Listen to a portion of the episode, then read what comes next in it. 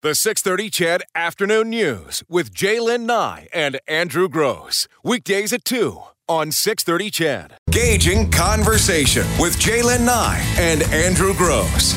Breaking news with Eileen Bell and sports with Morley Scott. This is the Afternoon News on 630 CHED, Edmonton's breaking news and conversation station.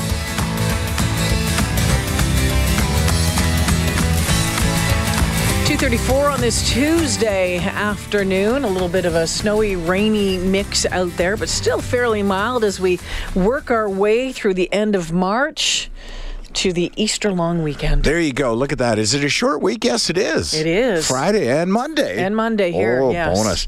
Uh, so we Oh, had uh. Rachel uh, Caswell in Yep. just a moment ago, Red Cross instructor. I really like this idea a little long. She gave me her card. I'm going to follow up on that. Find a day when the kids are up from Calgary and and I'll, I'm buying. I'll pay uh, to get that. Now she said the worst sound. What did she say the worst She sound She said was? the worst sound was her um, her dog howling Oh, when that's her right. baby is crying, and I thought, hmm, you know what might be a even worse sound? Listen to this.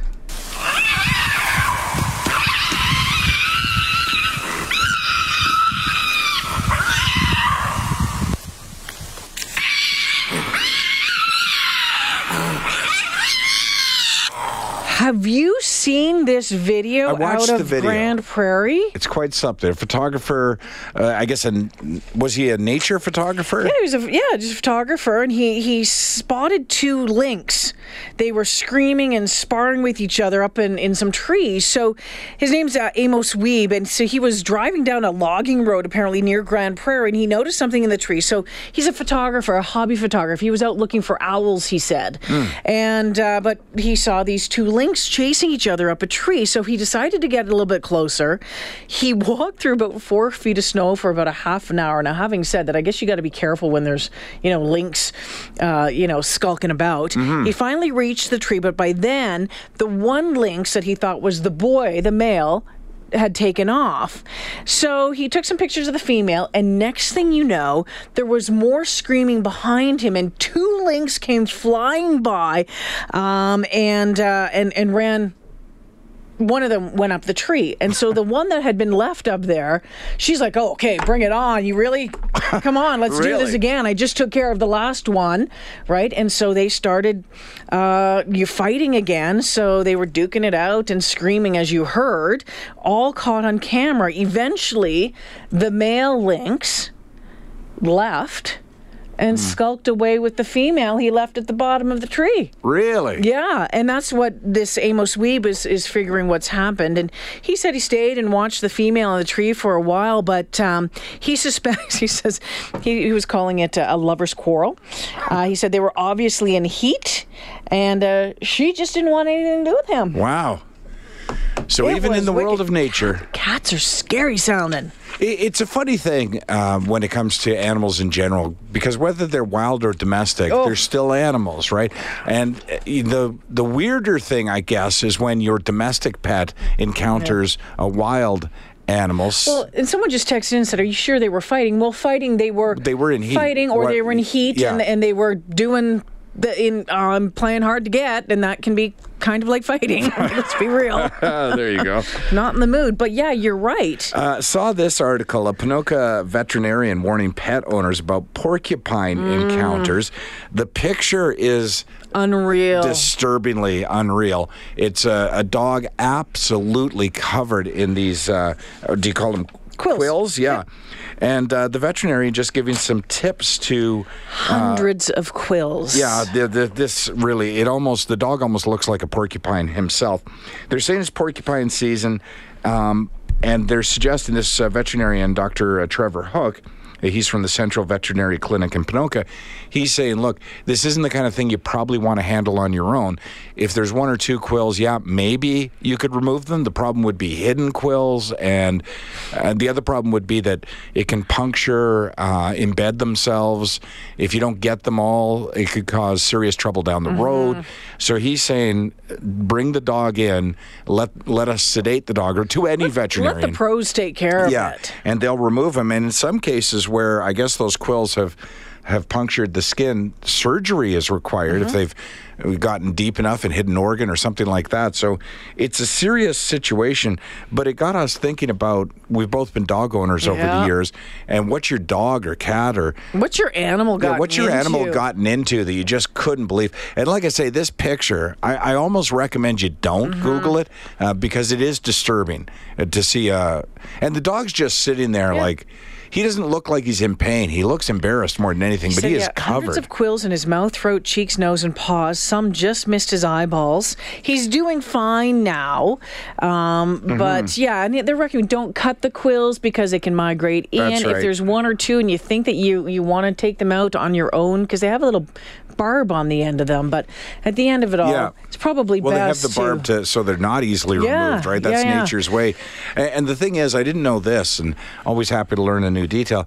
The the way that a uh, I was going to say a skunk, the way that a porcupine uh, distributes his quills is not how you've seen in the uh, cartoons Oh. where they just fly off the Yeah, they the up, animal. put up their butt and it's you know They, sweep spring their- out. It's yeah, not how it works. Exactly. So uh, they're saying that uh, porcupines have bad eyesight, and so that's why a dog will trip across a porcupine without it running away, and then of course Oh. it goes into fight mode, and. Um, they're qu- they're not very quick and they have poor eyesight, so the run-ins can happen. Um, and and apparently, I'm trying to find it in the article here, where it's their tail.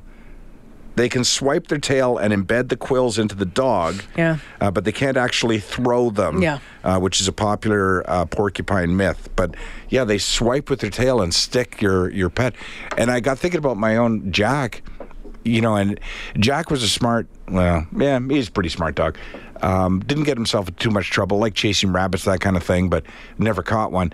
But he did get into something at home one day. Um, I don't even know why I did this. It was St. Patrick's Day was coming up, and I just bought these two great big baskets of chocolate coins wrapped in uh, gold tinfoil.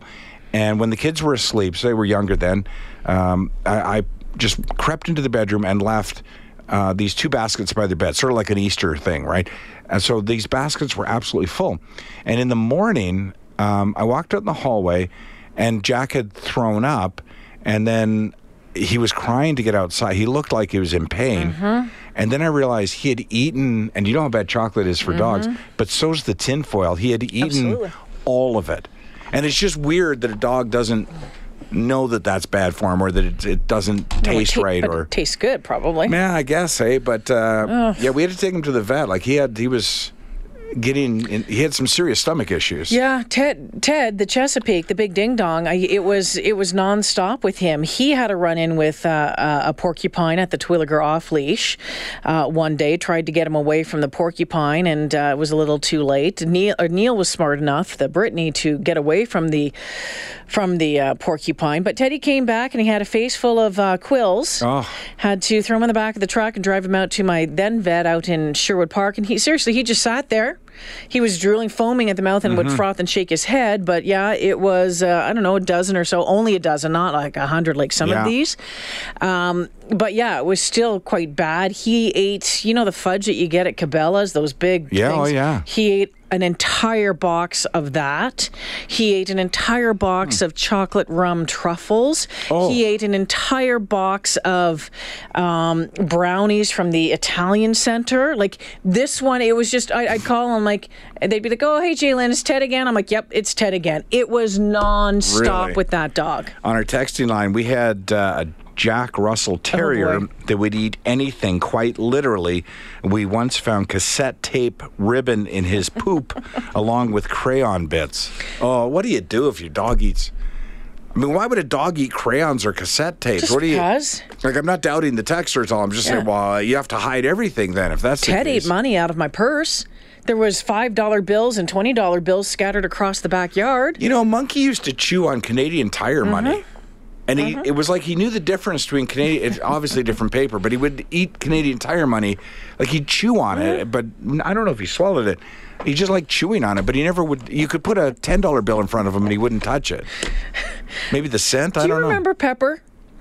Our No. Pepper, yeah, the- our big, uh, the black and the big border Oh, collie yeah, lab, yeah, the big sweet, yep. the big sweet one. He ate um, an entire bowl of margarine once. Really? yeah, that didn't end. That was uh, messy. Well, Messy, actually, messy, messy. Jack ate a plate of uh, barbecued pork chops Mm-hmm. once. I, I'm. It, the story still comes out time to time. Carefully though, like he left, they were had bones. He left the bones behind, but ate the whole plate, and then he just laid. We were out camping, and he just laid on the floor in the motorhome. He just looked so sad, like he wasn't sick or anything. It's just like he overate. Well, Bo Breeze has eaten three pair of my good shoes. He's two of my pair of my glasses, like these prescription glasses. He's eaten them. My good sunglasses. He ate those. Well, come to think of it, all of our cats have eaten tinsel. We had to get rid of tinsel off the Christmas Ah. well, tree. tinsel. Yeah.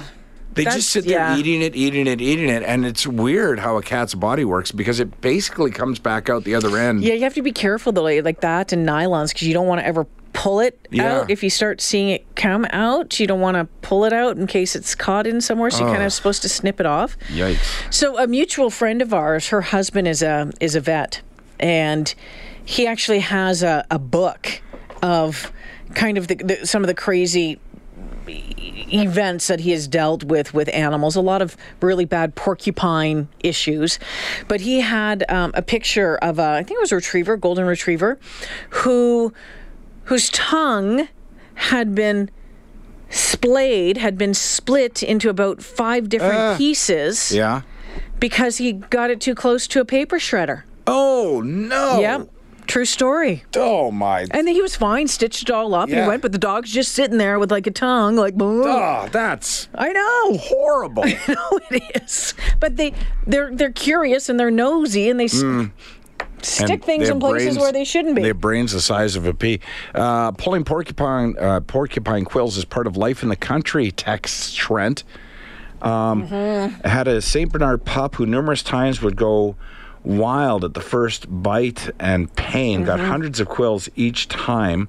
Eventually, our vet gave us a jar of morphine, instructed us how to inject Wow. him. Wow, and we'd put him out. My husband would rip the quills out with needle nose pliers before the dog came to. They may eat chocolate or get into porcupines. At least they aren't eating pods, Tide Pods. So who is smarter? You know what? Good question. No, no, no, no, no, no, no, no, no, no. What the heck is going on, people? Use Tide Pods for washing, not eating. Do not eat. Thank you, Gronk. Uh, from Neil, my Jack ate a whole chicken in a bag off a stove. And Ron says, I know it's uh, spring when my ridgeback brings me a skunk. Kevin, I remember, oh, Christmas memories from Kevin. I recall a magical Christmas 40 years ago or so when my brave single mother pulled a lot of tinsel out of our family cat's back end. And Trucker Dave says, Hi, J'lyn and Andrew. I uh, can't have a Christmas tree anymore. the cats eat everything on it, plus the tree.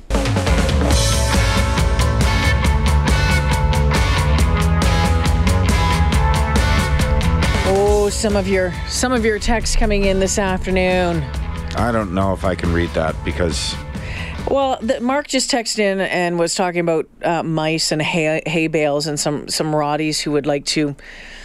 Well, they, they didn't chew. Let's put it this way. So Mice. was- mice, yeah, and you can see them moving and stuff. Um, this one says, "Okay, guys, you're going to both make me need to take some painkillers." Yeah, me too. I had to pull a yo-yo string out of my cat's behind when I was a kid. But Jay just said you're not supposed to do that. You're not supposed to pull it. You shouldn't pull. You should just trim it where it comes out. That's what I've been told. Yeah.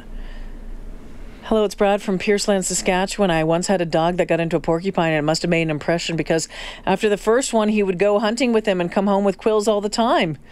The vet made made a buck a quill. I think I paid him for a vacation home for her. The same dog ate a whole cooked ham just before a large family oh, meal. How about this? Uh, hi, J and A. My dogs don't eat anything at home, but two of my dogs have murdered and eaten every single rodent, rodent at Terwillegar. They once caught a rabbit, pulled it in half, and proudly brought me their bounties. I almost threw up. Uh, between the two of them, they've been quilled at Terwillegar about 30 times. So I carry a paramedic. I carry paramedic scissors. I re- I removed the quills right at the park, except the last time I removed about 40 until she refused to let me do it anymore. The vet stopped counting after removing a hundred quills inside her mouth. So many dog stories, Ida. Wow. My goodness. Huh. Anyway. I don't know where to go from there. Animals. Well, just you know, what on the other side, on the the one other animal story that we saw today, and it was um, you Yeah. know, family here, and their dog had been attacked a, a couple of times now, allegedly. And after the last attack, well, they made a complaint after one of the attacks five months ago. Nothing seems to have been done. The dog was attacked again just recently, and eventually it had to be put down. Yeah, the dog who was attacked had to be put Yeah. down. The other dog, there's still an ongoing investigation, and it's obviously very sad to lose a pet, and particularly to lose a pet that way when you've complained about this other dog. I don't want to get everyone riled up, but the dog is, of course, uh, a breed of um pit bull, right? And I know that pit bulls have had gotten a bad rap because it's really not about the dog; it's about the owner, right? And what troubles me about this story, and I could tell you the statistics for pit bull attacks in the city and all that kind of stuff. What troubles me about the story is that the owner is really not taking ownership of what's happened here. He didn't the first time. There was. Oh, uh, denying it really happened. Well, here's the problem. The lady, the first time, says that she had to run to her house and slam her door, and that this neighbor's dog came barreling up to mm. the front door, growling and snarling. She did phone by law enforcement. They talked to the owner of the dog, who just denied that happened. Maybe it didn't happen, right? But her dog's definitely dead the second time, so something happened. But once again, the owner has denied that that's what happened. So they have to investigate. Now, in the first case, they gave a warning. Um, but you know, unless the dog can read, you know what I mean? Like, well, what? I don't, I don't listen. I don't want to put down the bylaw guys, you know, but. Well, what's supposed to happen after a warning?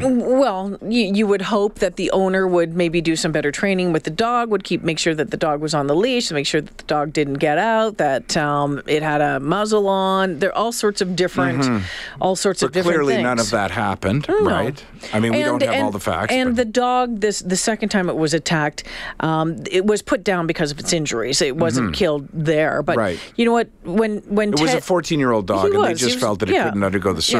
Right? But you know what? When when my Chessie Ted started to get aggressive with other dogs, number one, I didn't take him to an off leash anymore.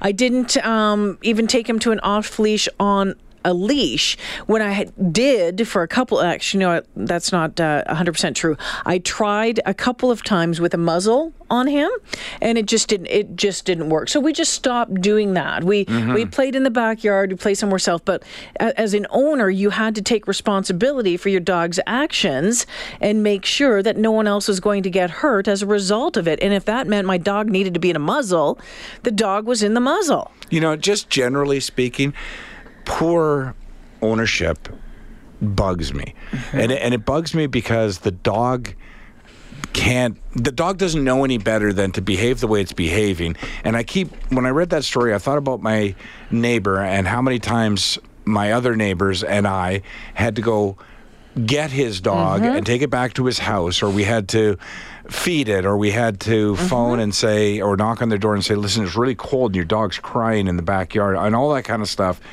where you just yeah you wish that you wish that they had the authority to do more Well, you know, and in certain cases they can. They can, you know, Well, they can remove the dog if they know the dog attacked.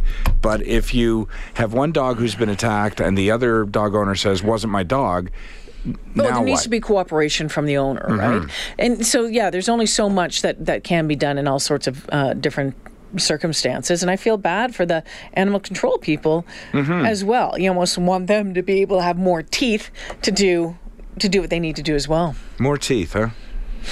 I think you have to follow that up with pun intended or pun not intended. Yeah, it was pun not intended. Yeah, it was just right. what came to mind. okay, uh, 257 on the 630 CHED Afternoon News. Uh, Rod Stewart tickets on the show today.